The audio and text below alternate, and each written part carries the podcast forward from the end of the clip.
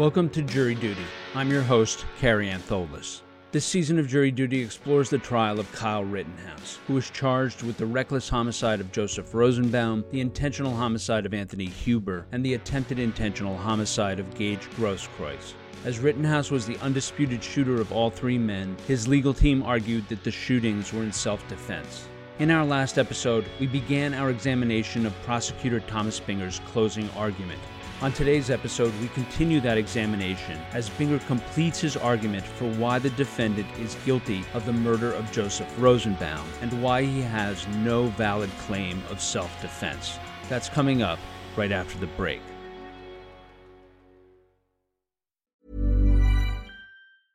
Hey, I'm Ryan Reynolds. At Mint Mobile, we like to do the opposite of what Big Wireless does. They charge you a lot, we charge you a little. So naturally, when they announced they'd be raising their prices due to inflation, we decided to deflate our prices due to not hating you. That's right. We're cutting the price of Mint Unlimited from $30 a month to just $15 a month. Give it a try at mintmobile.com slash switch. $45 upfront for three months plus taxes and fees. Promote for new customers for limited time. Unlimited more than 40 gigabytes per month. Slows. Full terms at mintmobile.com.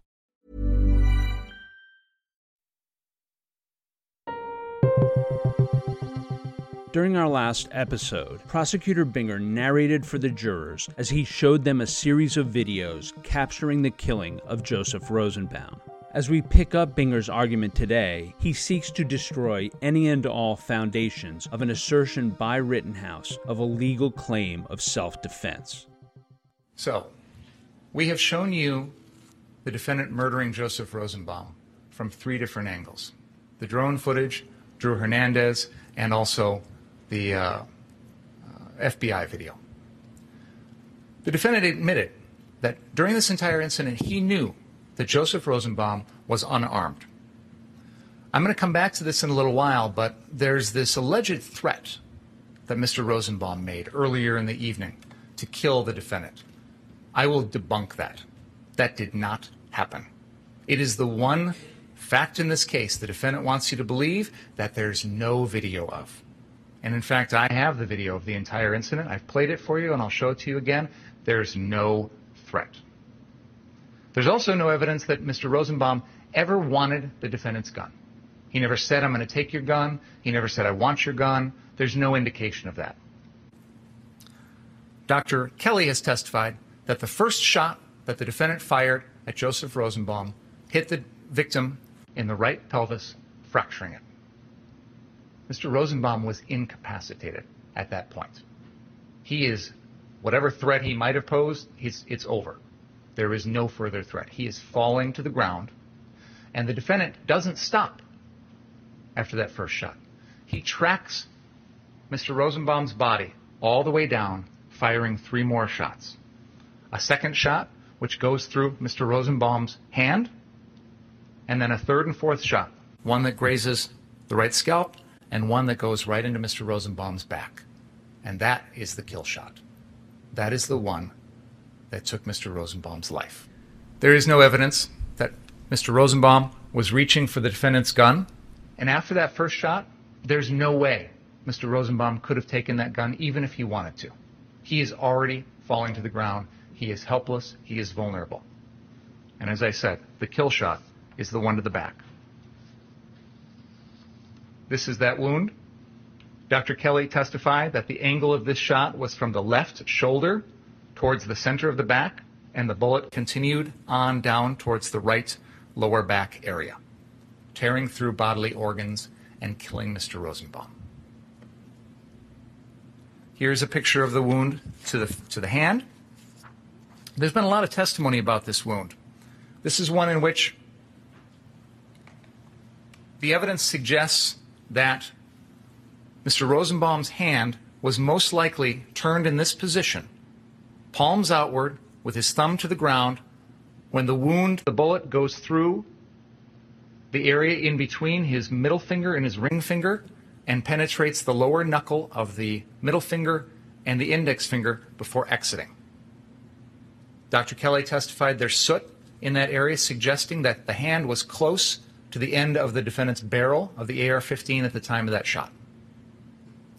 The defense wants you to believe it's there because Mr. Rosenbaum is deliberately reaching for the gun. Well, that doesn't make any sense.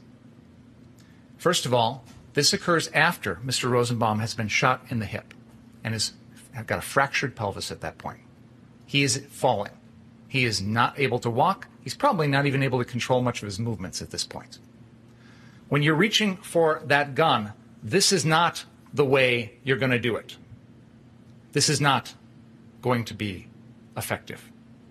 I submit to you, ladies and gentlemen, to the, the extent Mr. Rosenbaum's hand ever got close to the end of the defendant's gun, it was completely inadvertent, not at all intentional. Now, we've heard a lot about the Ziminskis in this case, and I just want to carve them out of this case right now because it's a red herring. It has nothing to do with any of this.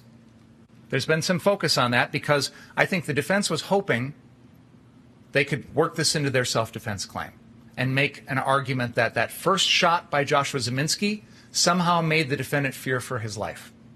Unfortunately, the defendant was, wasn't on board with that because in his testimony, he told you that that shot had nothing to do with his thought process. It didn't affect him in any way. He said he didn't think the shot came from Joseph Rosenbaum. He knew Joseph Rosenbaum was unarmed, and he admitted to me, you can't kill Joseph Rosenbaum for something jo- Joshua Ziminski did. So let's just carve Joshua Ziminski out of this case. I'll deal with him on his arson trial in January, but until then, it doesn't factor into any of the decisions the defendant made. And in fact, as you see on the FBI video, the Ziminskis continue walking straight on down the sidewalk. They don't pursue the defendant.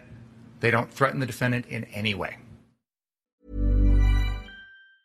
Hey, it's Ryan Reynolds, and I'm here with Keith, co star of my upcoming film, If, only in theaters, May 17th. Do you want to tell people the big news?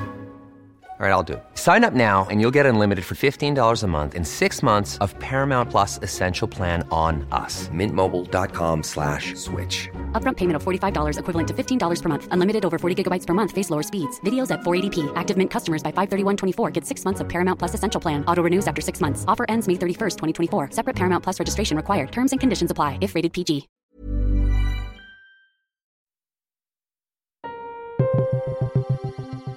The slide on the court TV monitor now says defendant brought a gun to a fist fight and shows a photo from the film Roadhouse with the actor Patrick Swayze squaring off with another combatant.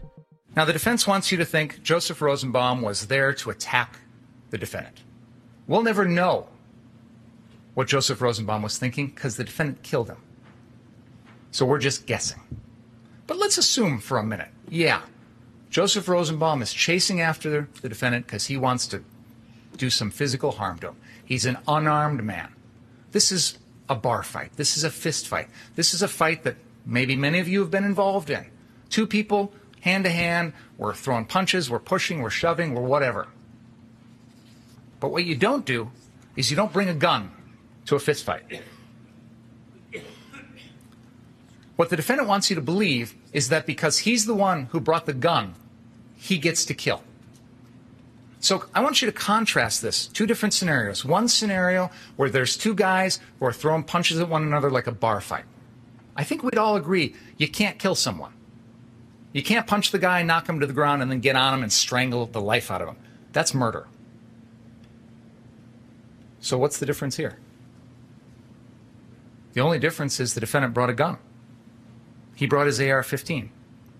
That's why he's got to come up with this cockamamie theory that Joseph Rosenbaum was not only going to take the gun, but take it and then turn it on the defendant. And the defendant actually told you that he thought Joseph Rosenbaum was going to take that gun and not only kill him, but kill other people, which is really ironic considering the defendant is the one who killed people in this case and the only one. But putting that aside, they have to convince you that Joseph Rosenbaum was going to take that gun and use it on the defendant because they know you can't claim self defense against an unarmed man like this. You lose the right to self defense when you're the one who brought the gun, when you're the one creating the dam- danger, when you're the one provoking other people. Much of what Binger is saying here is now spelled out on the court TV monitors. The defendant fired four shots at Joseph Rosenbaum and caused five wounds total. The first shot fractured Joseph Rosenbaum's pelvis. This causes him to be helpless. he is falling face first to the ground and he is vulnerable. The second shot went through his left hand, probably ricocheted off the ground and hit his lower left thigh. It's a flesh wound. I'm sure it hurt, but probably not all that serious. The third and fourth shots are as Mr. Rosenbaum has fallen almost completely to the ground. He is he's parallel to the ground. He is almost face first to the ground. The defendant fires a round into his upper back, which is the kill shot, and another round which gazes, grazes his right scalp. At this point, as you saw in that video, a crowd rushes to that body to try and save Joseph Rosenbaum. They're trying to put clothing on the wound to stop the bleeding. They're going to take him across the street to a hospital. KMH, Froedtert South, is literally right across the street. And this crowd, except for the defendant, are all focused on trying to save this person's life. A person, by the way, they probably had never even met before. Because that's what most people do. Richie McGinnis testified. I rode with Rosenbaum in the back of that SUV. I told him we'd have a beer together when this was all done. Mr. Rosenbaum was unable to respond. Prosecutor Binger next puts up a card on the TV monitor that says defendant pulled the trigger four times. The defendant decided to pull the trigger on his AR 15 four times. That was his decision. And he is responsible for every bullet that comes out of that gun. He doesn't get a pass by pulling the trigger fast. He could have chosen to stop after the first shot, after the second shot, after the third shot, and assessed whether or not there was still a need to keep firing. But he went four times in 0.76 seconds. The defense has made a big point of this, how fast he fired, as if that somehow excuses him. Exactly the opposite, ladies and gentlemen. He controls how quickly he pulls the trigger. He is in control of that decision making process. No one else made him do that. And this is indicative of someone who doesn't care about the consequences, doesn't care to stop and figure out am I am I good? Am I do I need to stop or I'm just going to keep on going. And as I said, he tracks the body all the way to the to the ground with those second, third, and fourth shots. A new card on the monitor reads The only way this is justified. The only way that you could possibly justify the murder of Joseph Rosenbaum is if you believe that Joseph Rosenbaum was actually reaching for the defendant's gun and that a reasonable person in the defendant's position with that AR 15 strapped tightly to his chest would think that Joseph Rosenbaum was even capable of taking that gun away as he's falling to the ground with a fractured right pelvis. And then, not only all that, you'd also have to believe that Joseph Rosenbaum was going to turn that gun around and use it to kill the defendant. You have to believe all of those things to justify the murder of Joseph Rosenbaum. That's why the defense is trying so desperately hard to convince you that Joseph Rosenbaum threatened to kill the defendant, which never happened. That's why they're trying so desperately hard to convince you that Joseph Rosenbaum was reaching for that gun. Because if he's not reaching for that gun and he's not going to use it to kill the defendant, it is not justified. There is no valid self defense claim. The card on the monitor reads The defendant did not have to shoot. One of the things the judge has instructed you is that when the defendant provokes the situation, he has to exhaust all reasonable means to avoid killing someone. Did he? He didn't have to shoot. He's the one who chose where to run. He chose to run in between those parked cars. He slows down as he gets there. The crowd's already running away. You know, the defense wants to make a point. There's a whole bunch of people over there who are doing stuff to cars, and the defendant had no escape route. The crowd's actually already running away at this point. They've heard the first gunshot from Joshua Ziminski, and they're already starting to scatter. But if you look on the video, there's a huge open space in that lot where the defendant could have circled back around, and he actually does circle back around after killing Rosenbaum, where he could have gotten away. he has to exhaust all reasonable means of escape before killing Mr. Rosenbaum. And with that, we conclude this episode of Jury Duty The Trial of Kyle Rittenhouse. Join us on our next installment as Prosecutor Binger begins his arguments for Rittenhouse's guilt on the other counts in the charges against the defendant.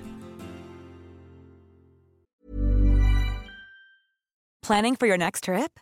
Elevate your travel style with Quince. Quince has all the jet setting essentials you'll want for your next getaway, like European linen, premium luggage options, buttery soft Italian leather bags, and so much more. And is all priced at 50 to 80% less than similar brands. Plus, Quince only works with factories that use safe and ethical manufacturing practices. Pack your bags with high-quality essentials you'll be wearing for vacations to come with Quince. Go to quince.com/pack for free shipping and 365-day returns.